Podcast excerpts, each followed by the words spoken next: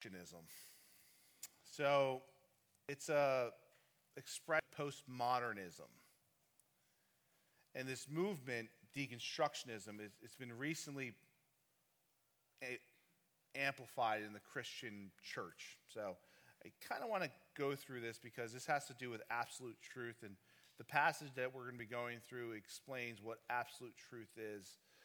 And you're going to see that as we go through. But it's a literary criticism, especially from some university English and comparative literature departments, but it also is a spread to other areas of humanities and biblical studies. Deconstructionists' major premise, derived from its overall postmodern stance, is that texts have no intrinsic meaning. It's a problem. At least none of the recoverable in the case of ancient texts the Bible. The modern interpreter gives to the text whatever meaning seems appropriate to the social context of his or her own realm of discourse, whatever the realm of the original author may have been. So let me explain something about biblical interpretation. It's called hermeneutics. It's the analytical study of Scripture and it must be taken from an objective perspective. For example, the Bible was not written to you. It's not written to you because you're not from Philippi. You're not a first century Jew, right? Because we're not here in the first century. Um, you're not the people of Israel in 900 BC. You're not from Colossae, Thessalonica. Nah. It's, but it's written for us. So when we interpret Scripture, it must be from the original text in the context in which it was written, by whom it was written. So if it was written from Paul to say Timothy, what we're going to go through, that's the context in the cultural context, in the religious context, in the linguistic context, uh, context, the historical context, the literary context, the genre, all that comes into play when it comes to biblical interpretation. So there's one interpretation of Scripture. So in a passage, you must interpret that one thing. Now, you may apply it in multiple ways, but there is one interpretation. So, deconstructionists say, well, you know, this really doesn't mean this. We really don't need this. This is how I feel about the passage. Well, the biblical interpretation becomes an issue because then God is not the same yesterday, today, and tomorrow. And then this becomes just another text and becomes worthless and meaningless. so, in saying that, the more extreme deconstructionists even argue that the original author may not have had any specific intention. Instead, the critical and sensitive reader must inquire what the author's subjective inner world was about, who the audience may have been, and what the reason for the particular style and discourse was. Ultimately, one must ask not what the text signifies, but how.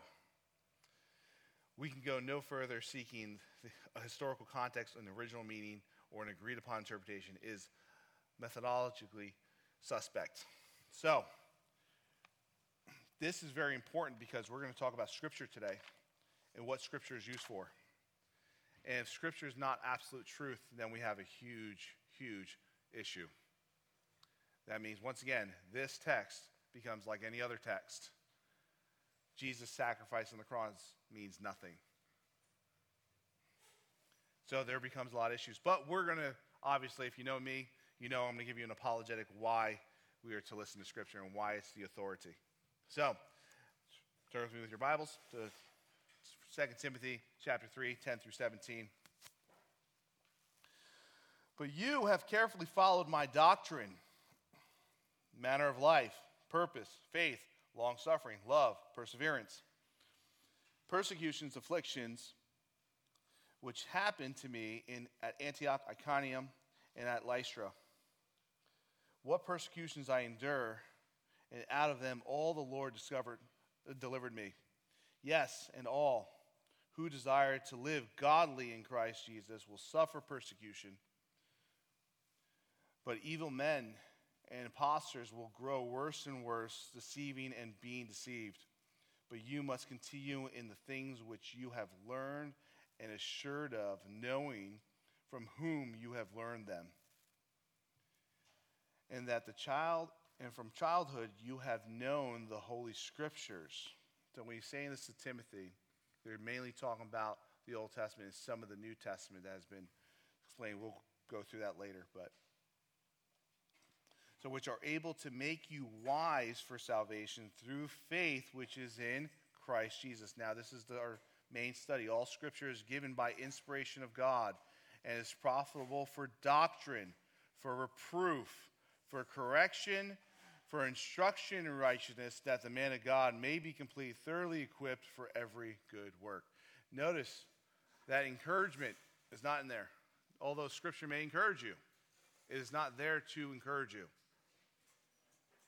It is specifically there for doctrine, for reproof, for correction, instruction in righteousness, so the man of God may be complete. Very important here that we understand that, what Scripture is for. Now, in this passage, you see Paul, he presents his conduct as an example of faithful service to God. You see that in verses 10 to 13. And then he encourages Timothy to remain strong in the faith using God's gift of Scripture to minister effectively. And that's verses 14 to 17. This is possibly and probably the Apostle Paul's last letter. And this is where uh, this was actually a letter of encouragement to Timothy, because typically in Pauline literature, you do see a lot of doctrinal truths, him correcting a lot of people. Look at the, the epistles to the Corinthians. That's just correction. Stop being stupid because you're being stupid. You're not living a godly life. That you know sums it up. So, our first point. I urge you to take notes because, as you've seen before, you will see an outline. It's really simple. So, our first scripture is inspired. So, you see it is being God breathed. Now, the verse that I'm uh, the, the version I'm going to use in this, which I think is the best version for this passage specifically, is the NIV, the New International Version, because it does say it correctly. All scripture is God breathed. That's the word that's being used, and we're going to go through the word in a moment and is useful for teaching, rebuking, correcting, and training in righteousness. So, specifically, all scripture is God breathed. This is very little difference in the sense between every scripture, which the word says all scripture. So, when it says every scripture in various um, texts, you can see it's emphasizing the individual portions. And in all scripture, it's emphasizing the composite whole. The former option is preferred because it fits the normal use of the word all and every. So every scripture means every individual portion of scripture. All scripture would refer to the Old Testament by implications also, and at least some of the New Testament writings, which by this time were already being considered as scripture. It's good for us to have a context to this because you see this in 2 Peter uh, chapter 1, 20 and 21. So, knowing this first, that no prophecy of Scripture is of any private interpretation, for prophecy never came by the will of man, but holy men of God spoke as they were moved by the Holy Spirit. So, Scripture was given to men by the Holy Spirit, and that's how you have all 66 books of the Bible. So it's originally from God, but it was used by men. And that's why you have different personalities within the scripture. You look at all four gospels, you see different personalities. Because you see the, the gospel of Luke. Luke was a doctor, Matthew was a tax collector. Mark, his first name was John. John Mark was a little different. And they think it was really the writings of, of Peter or Paul. And then you have the Apostle John who actually wrote later than everybody else. And the Apostle John, he talks about the, the divine authority and the divinity of Jesus Christ himself. That's the entire theme. So you see him in his later life speaking about who Jesus is. And then later he wrote 1st, 2nd, and 3rd John, and then the book of Revelation, which is the revelation of whom? Jesus Christ, not Paul. No, or not John, sorry.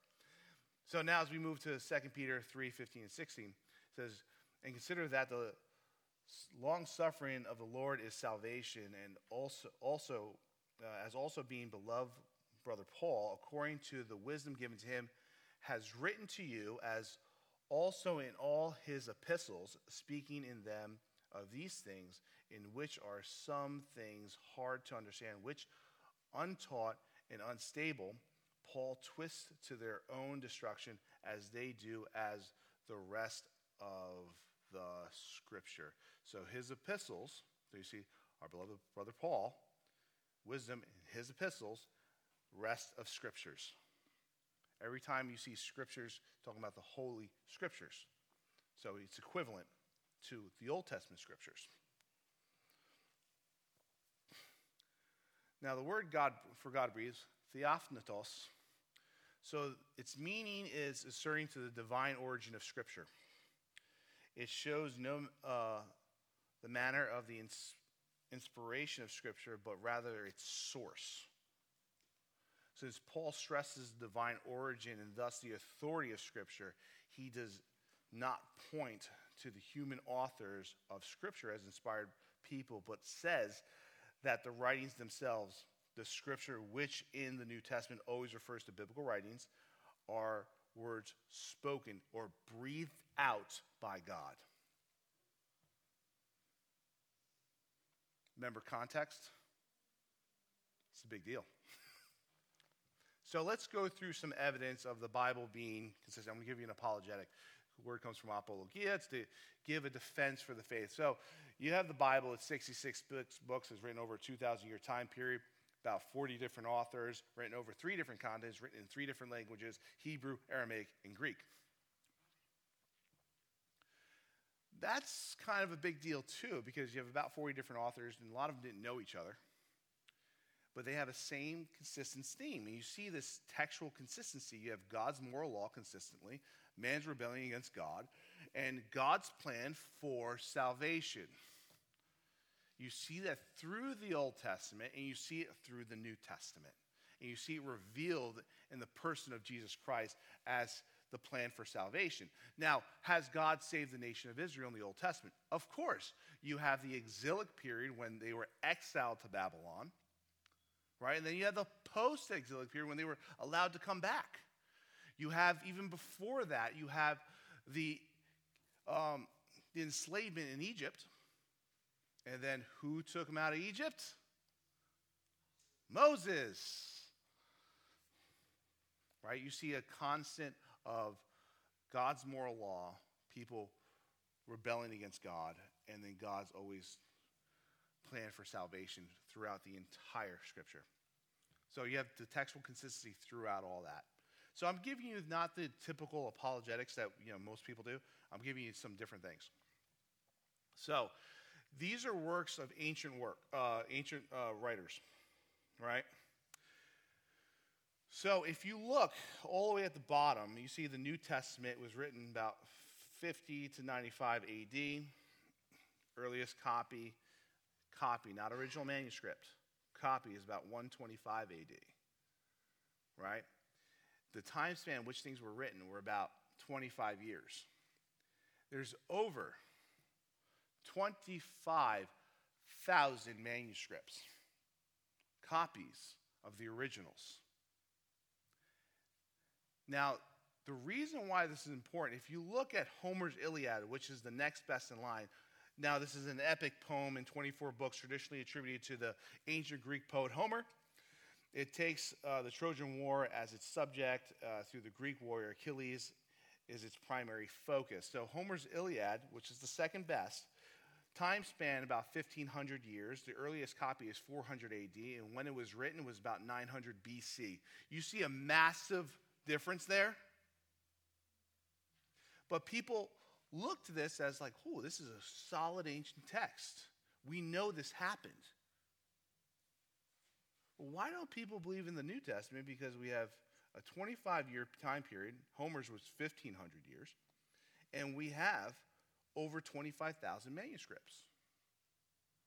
Textual criticism. This is what's called textual criticism. And you look at all these things from antiquity, these ancient manuscripts, from all these ancient writings, but the New Testament trumps all of them. So that's an apologetic. Biblical prophecy, over 300 prophecies about Jesus Christ in the Old Testament that were fulfilled in the New Testament. So let me ask you a question. If I won the lottery eight times in a row, would you copy my numbers for the ninth time? You're all, thank you. One true person right there. That, that was truth right there. He's like, yeah, forget that. I'll, I'll take that. So, eight of the prophecies that Jesus uh, fulfilled from the Old Testament to the New Testament, just eight of them, the mathematical improbability is 10 to the 17th power. That's 17 zeros. So, this is saying if I were to take silver dollars and stack them two feet high across the state of Texas, and I were to paint one some random color, and I take you, I blindfold you, put you in a helicopter, drop you somewhere in the state of Texas, spin you around a few times, the first one you pick up is that one I painted. I did this with a youth group one time. I said, All right, you know what? I'm going to put something randomly in the room. I'm going to blindfold one person, and this room was a lot smaller than this. I said, I want you to just walk wherever you are and pick up the object I placed down. They couldn't do it. Now imagine the state of Texas. That's the mathematical improbability, which becomes a what? An impossibility. It can't happen. This can't happen. Can't happen by chance. I'm going to use Isaiah 53, 2 to 12, and you see 12 prophecies right there. By the way, if you read Isaiah 52 and 53, you see just the person of Christ right there. And you see him fulfilled in Matthew 26, 27, Mark 15, 16, Luke 22, 23, and John 18 and 19. You see Man was rejected. Jesus was rejected. You see him as the man of sorrow. He lived a life of suffering. He was despised by others, carried our sorrow, was smitten and afflicted by God. Notice that. He was smitten and afflicted by God. Jesus was crucified. He was beaten, scourged, a crown of thorns put on his head. But he said, Father, Father, why have you forsaken me? There was some type of disconnect, and he took the entire wrath of God upon himself for the sins of the entire world. So the physical punishment wasn't everything, there was a spiritual punishment that had to be paid. He was pierced for our transgressions, right? Which is actually mentioned in Psalm 22, which is written about 900 BC. Now, the interesting thing about this talks about his hands and his feet being pierced. In 519 BC is when crucifixion was actually created by the Persians. So this was even a thing, and they actually wrote about it in Psalm 22. He was wounded for our sins, suffered like a lamb, because he is the Lamb of God that takes away the sins of the world, as John the Baptist said. Died with the wicked, because he had two criminals next to him. Was sinless, even according to the Quran, he was sinless. Interesting, right? And prayed for others. Father, forgive them. They for- know not what they do. So, from verses 2 to 12, all these were fulfilled in all these different books of the Bible, in, these, in the four Gospels. Now we go to the archaeological evidence. There's, and I gave you just a random one that I thought, because I wanted to give you some Old Testament, some New Testament stuff. The archaeological evidence, you have the excavation of Jericho, and you have the five cities described in Genesis 14 uh, 2 Sodom, Gomorrah, Admah, Zeboiim, and Bela. Now, the excavation in Jericho reveals that the walls of this city did fall as described in the book of Joshua. Now, these five cities were thought to be mystical, or, or mythical, sorry, but ancient documents have found that lists the cities as part of an ancient trade routes.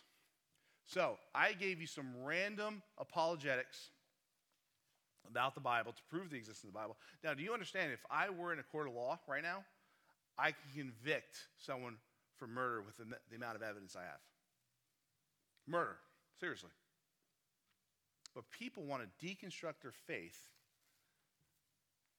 because they don't believe the Bible's true. I'm a facts and figures guys. I like numbers. What are the numbers? What are the facts? Don't you want to know the truth? Or do you want to f- do something that makes you feel good?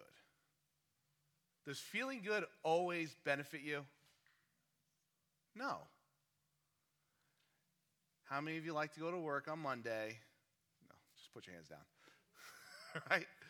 Work's not fun, right? But what does it do? It pays your bills. Or if you're going to school, do you want to go to class all the time? No. Do you want to write that paper? Not really. When you go to the gym and you work out, is it always pleasant? No.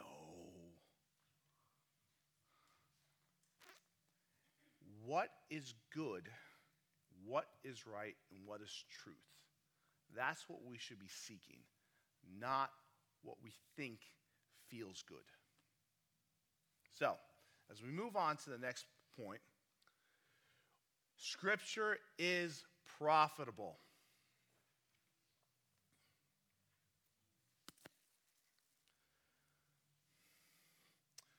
So back to verse 16. All scripture, and we're going to go back to the New King James Version. We were in the NIV for a moment, now we're going back to the New King James. All scripture is given by inspiration of God and is profitable for doctrine, for reproof, for correction, for instruction in righteousness.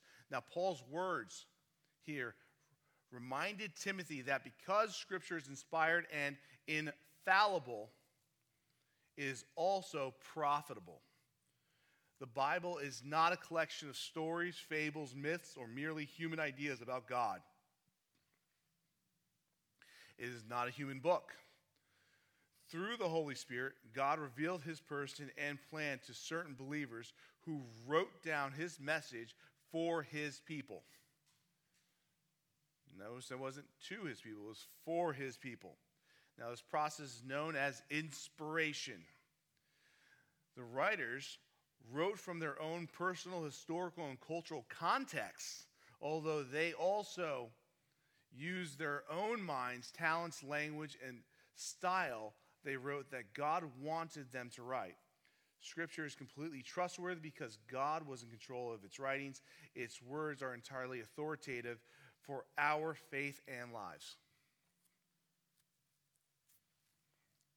So now, as we move, we go to doctrine are the words teaching. This has become a bad word, by the way, doctrine. People don't like this. It's become a bad word in Christian circles because people don't like to be told they're wrong.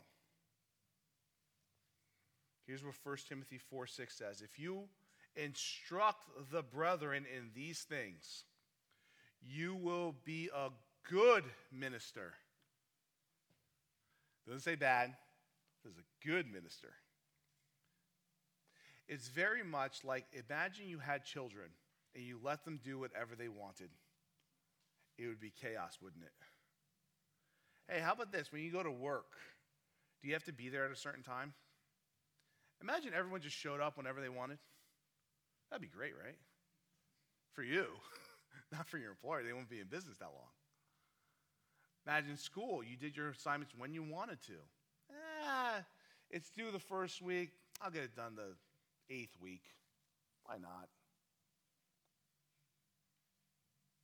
So it was Timothy's job to instruct the believers, because that would make him a good minister of Jesus Christ, nourished in the words of the faith and of good doctrine, good teachings, which you have carefully followed this was Timothy's primary job in the church of Ephesus. So, doctrine is the content and teaching of truth, which must flow from the cons- and be consistent with Scripture.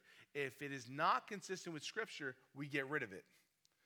By calling the, God, the Bible God breathed, Paul is identifying its divine source, and by making its source of doctrine, he was reminding Timothy of its absolute authority.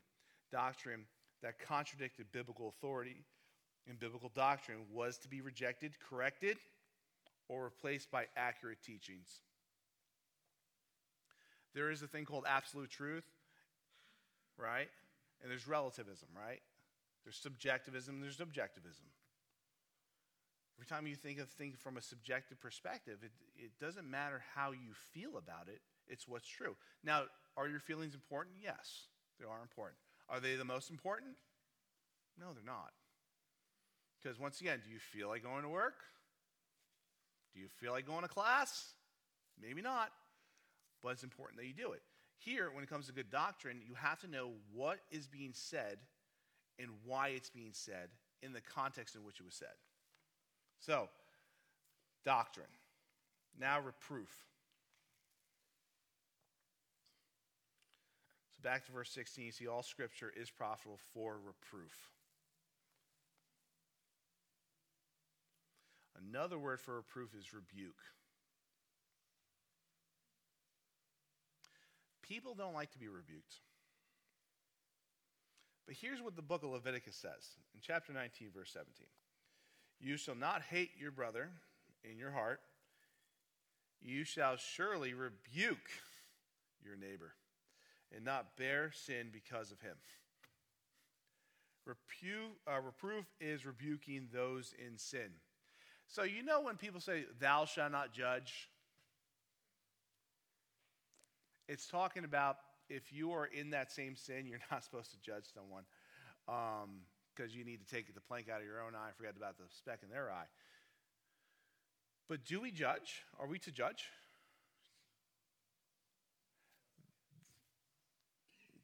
There's a reason why you have to judge. You know why? Because you have to find out what's good doctrine and if someone's living in sin. And as, a belie- as believers in Christ, are you supposed to tell someone when they're living in sin? And why do you do that? What was that? Sanctification, but it's because you love them.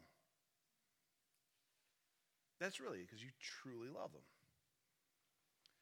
So in the West, in our Western self esteem cultures, a pastoral rebuke may be a paradoxical and unwelcomed notion. Take it from a pastor. Now, is the role of the pastor to accept, affirm, and to encourage? Yes. So Scripture doesn't necessarily there to encourage you, but messages, when a pastor preaches, he's to encourage uh, to an extent. And when we talk to each other, we are to encourage each other. But Scripture is not for that. Now, in the biblical outlook, like Paul's, that stresses divine holiness and human imperfection, that need not only for acceptance, but also for the love that cares enough to confront when necessary and is obvious and will be welcomed at times by those who truly are seeking God. So when you are being rebuked, when someone's correcting you, you say thank you because they care enough about you to do that. We need to be corrected consistently because we are imperfect. We are petulant children. We disobey God on a consistent basis. Now, the initial impact of true doctrine involves the confrontation of false teaching and understanding. And now, the offensiveness of some who teach biblical truth may have to be excused, but the offensiveness of biblical truth to error and evil requires no apology. Scripture is the ultimate truth on earth. This is what we have, and this is what we refer to. Now we go to correction.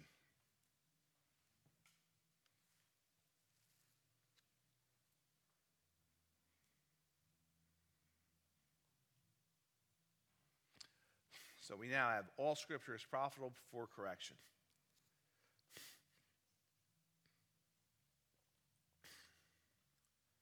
So, number one is to provide complete presentation of the teaching where only part of the truth has been present, and they provide for the writing or for the right understanding. Sorry, I put writ. Understanding of the application where true doctrine may have been taught but as not taking effect. So, helping people straighten out errors in the area of correction of the scripture has those two roles. And we are to help people and correct them. And you don't do it in a malicious way, like I'm holier than thou. I want to point that out because you're not. You're not holier than thou. None of us are. You know, I could say I'm the holiest person here. I have holes all through me. Paul says, I, the chief of sinners, you know, he wrote two thirds of the New Testament epistles, and he called himself the chief of sinners. we are to correct people in a loving way, we are to rebuke them in a loving way. Sometimes they may sound harsh. That doesn't make it harsh because of the way you're receiving it. We have to listen to what people are saying and not necessarily how they say it. You know, most people look at tonality and body language before they actually listen to what someone's saying. That's a good understanding for the person saying it, but the person receiving it, you should listen to what they're saying, not how they're saying it. So, now let's move on to the instruction of righteousness.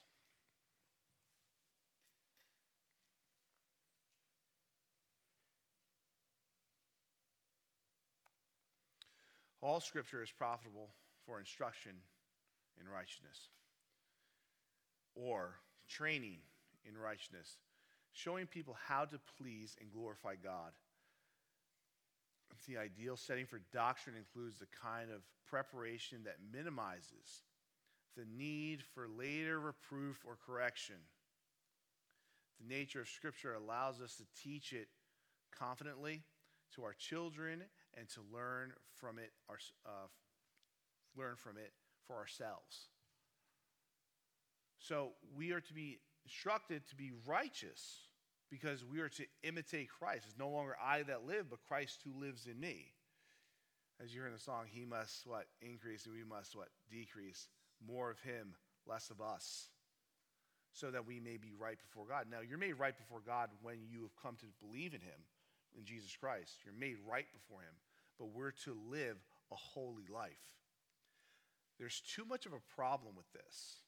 People don't like to hear that you need to live a holy life. You are called to live a holy life as a believer in Christ. Yes, you are. Does that mean you can lose your salvation? I don't believe you can lose your salvation. Could you live carnally, like live against God? Yeah, you could do that. But you are called specifically and commanded to live a holy life and you're to read Scripture so you have doctrine, reproof, correction for instruction in righteousness. Kind of hard to live a righteous life without reading. As we move to number three, Scripture equips.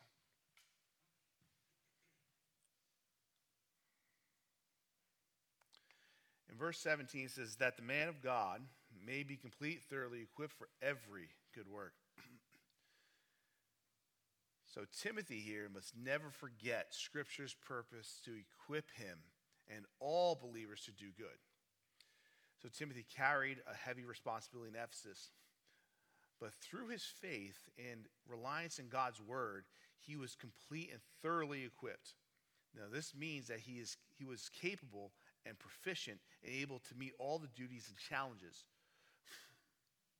Now, the believers should not study God's word simply to increase their knowledge, because knowledge just puffs up. So it's not an intellectual exercise.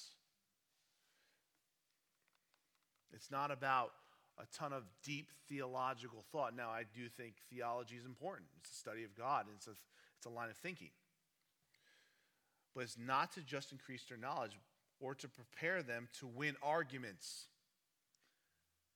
I'll tell you a personal story. As a young, when I first became a believer, I studied apologetics. You know what I wanted to do?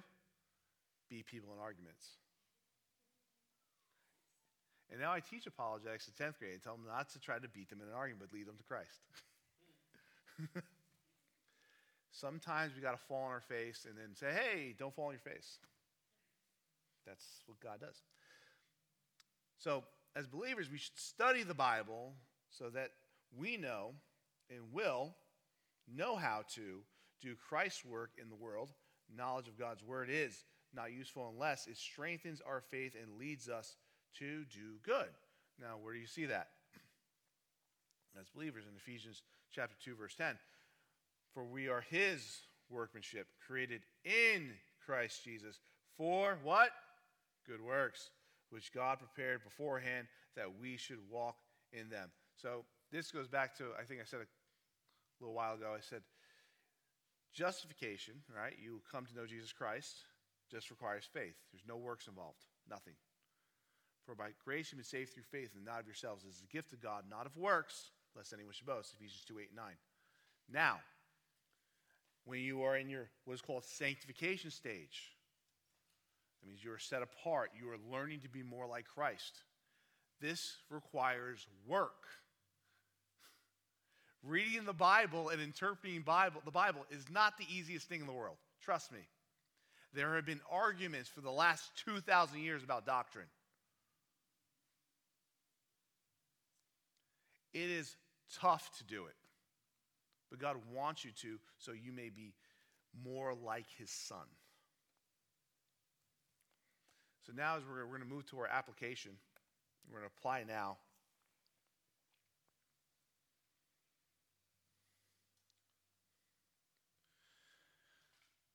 Inspiration and application. So you have doctrine. What basic truth that God wants me to know does this passage teach? Reproof. What error in judgment, understanding, or behavior might this passage be reproving in my life? Correction. How might this passage correct, bounce, or direct me? Training. What does this passage present, prepare for me for some future spiritual challenge? You notice it's not there to make you feel good. Here's how you apply this you need to read so you may understand what this passage is trying to say. How can I change my character? Because you do change. You control, control your thoughts and your attitude. You control how you view things. You do. And you need to do that with proper doctrine and look to Scripture. And every time you read Scripture, here's a rule. Ready? You should always be convicted. You shouldn't read Scripture like, oh, I'm an awesome dude, man.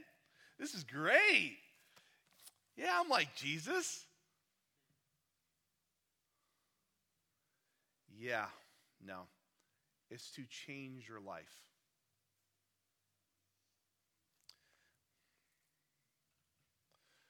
W.M. Punshon said um, this wonderful quote How marvelous. Now, this is, I think this culminates this passage very well.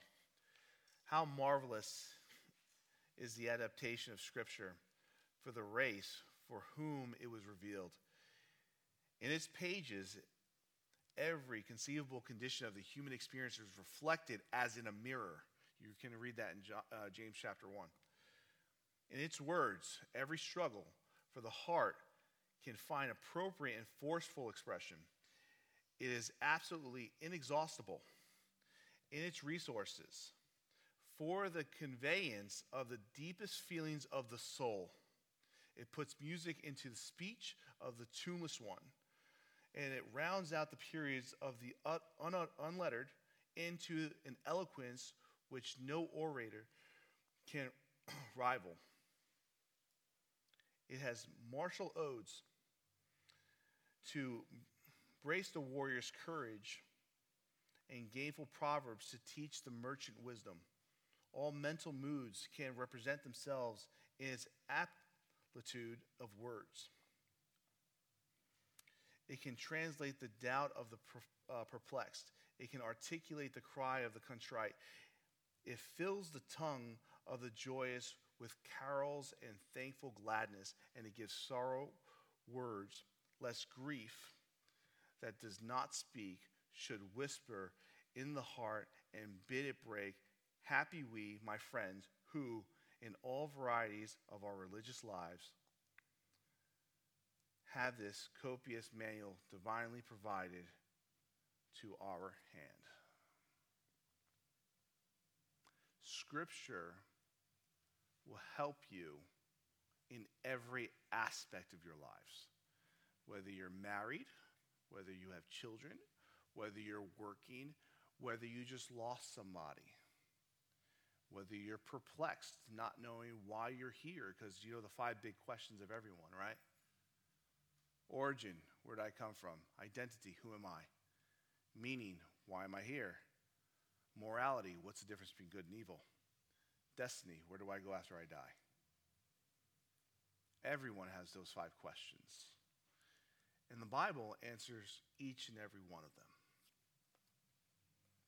Now, here's a question Are you equipped? It's going to lead to our next two small group questions, but the whole of the Bible is God's inspired word. Because it's inspired and trustworthy, we should read it and apply it to our lives. Read it, interpret it, then apply it. The Bible is our standard for testing everything else that claims to be true. It is our safeguard against false teachings and our source of guidance for how we should live. It is our only source of knowledge and how we should, could be saved. God wants to show you what is true and equip you to live for Him. Now, here's our small group questions. I'm very direct. How often are you reading your Bible? And how well do you take correction? So break up into groups of five or six, and we'll answer those questions. And here are some scriptures that you can use.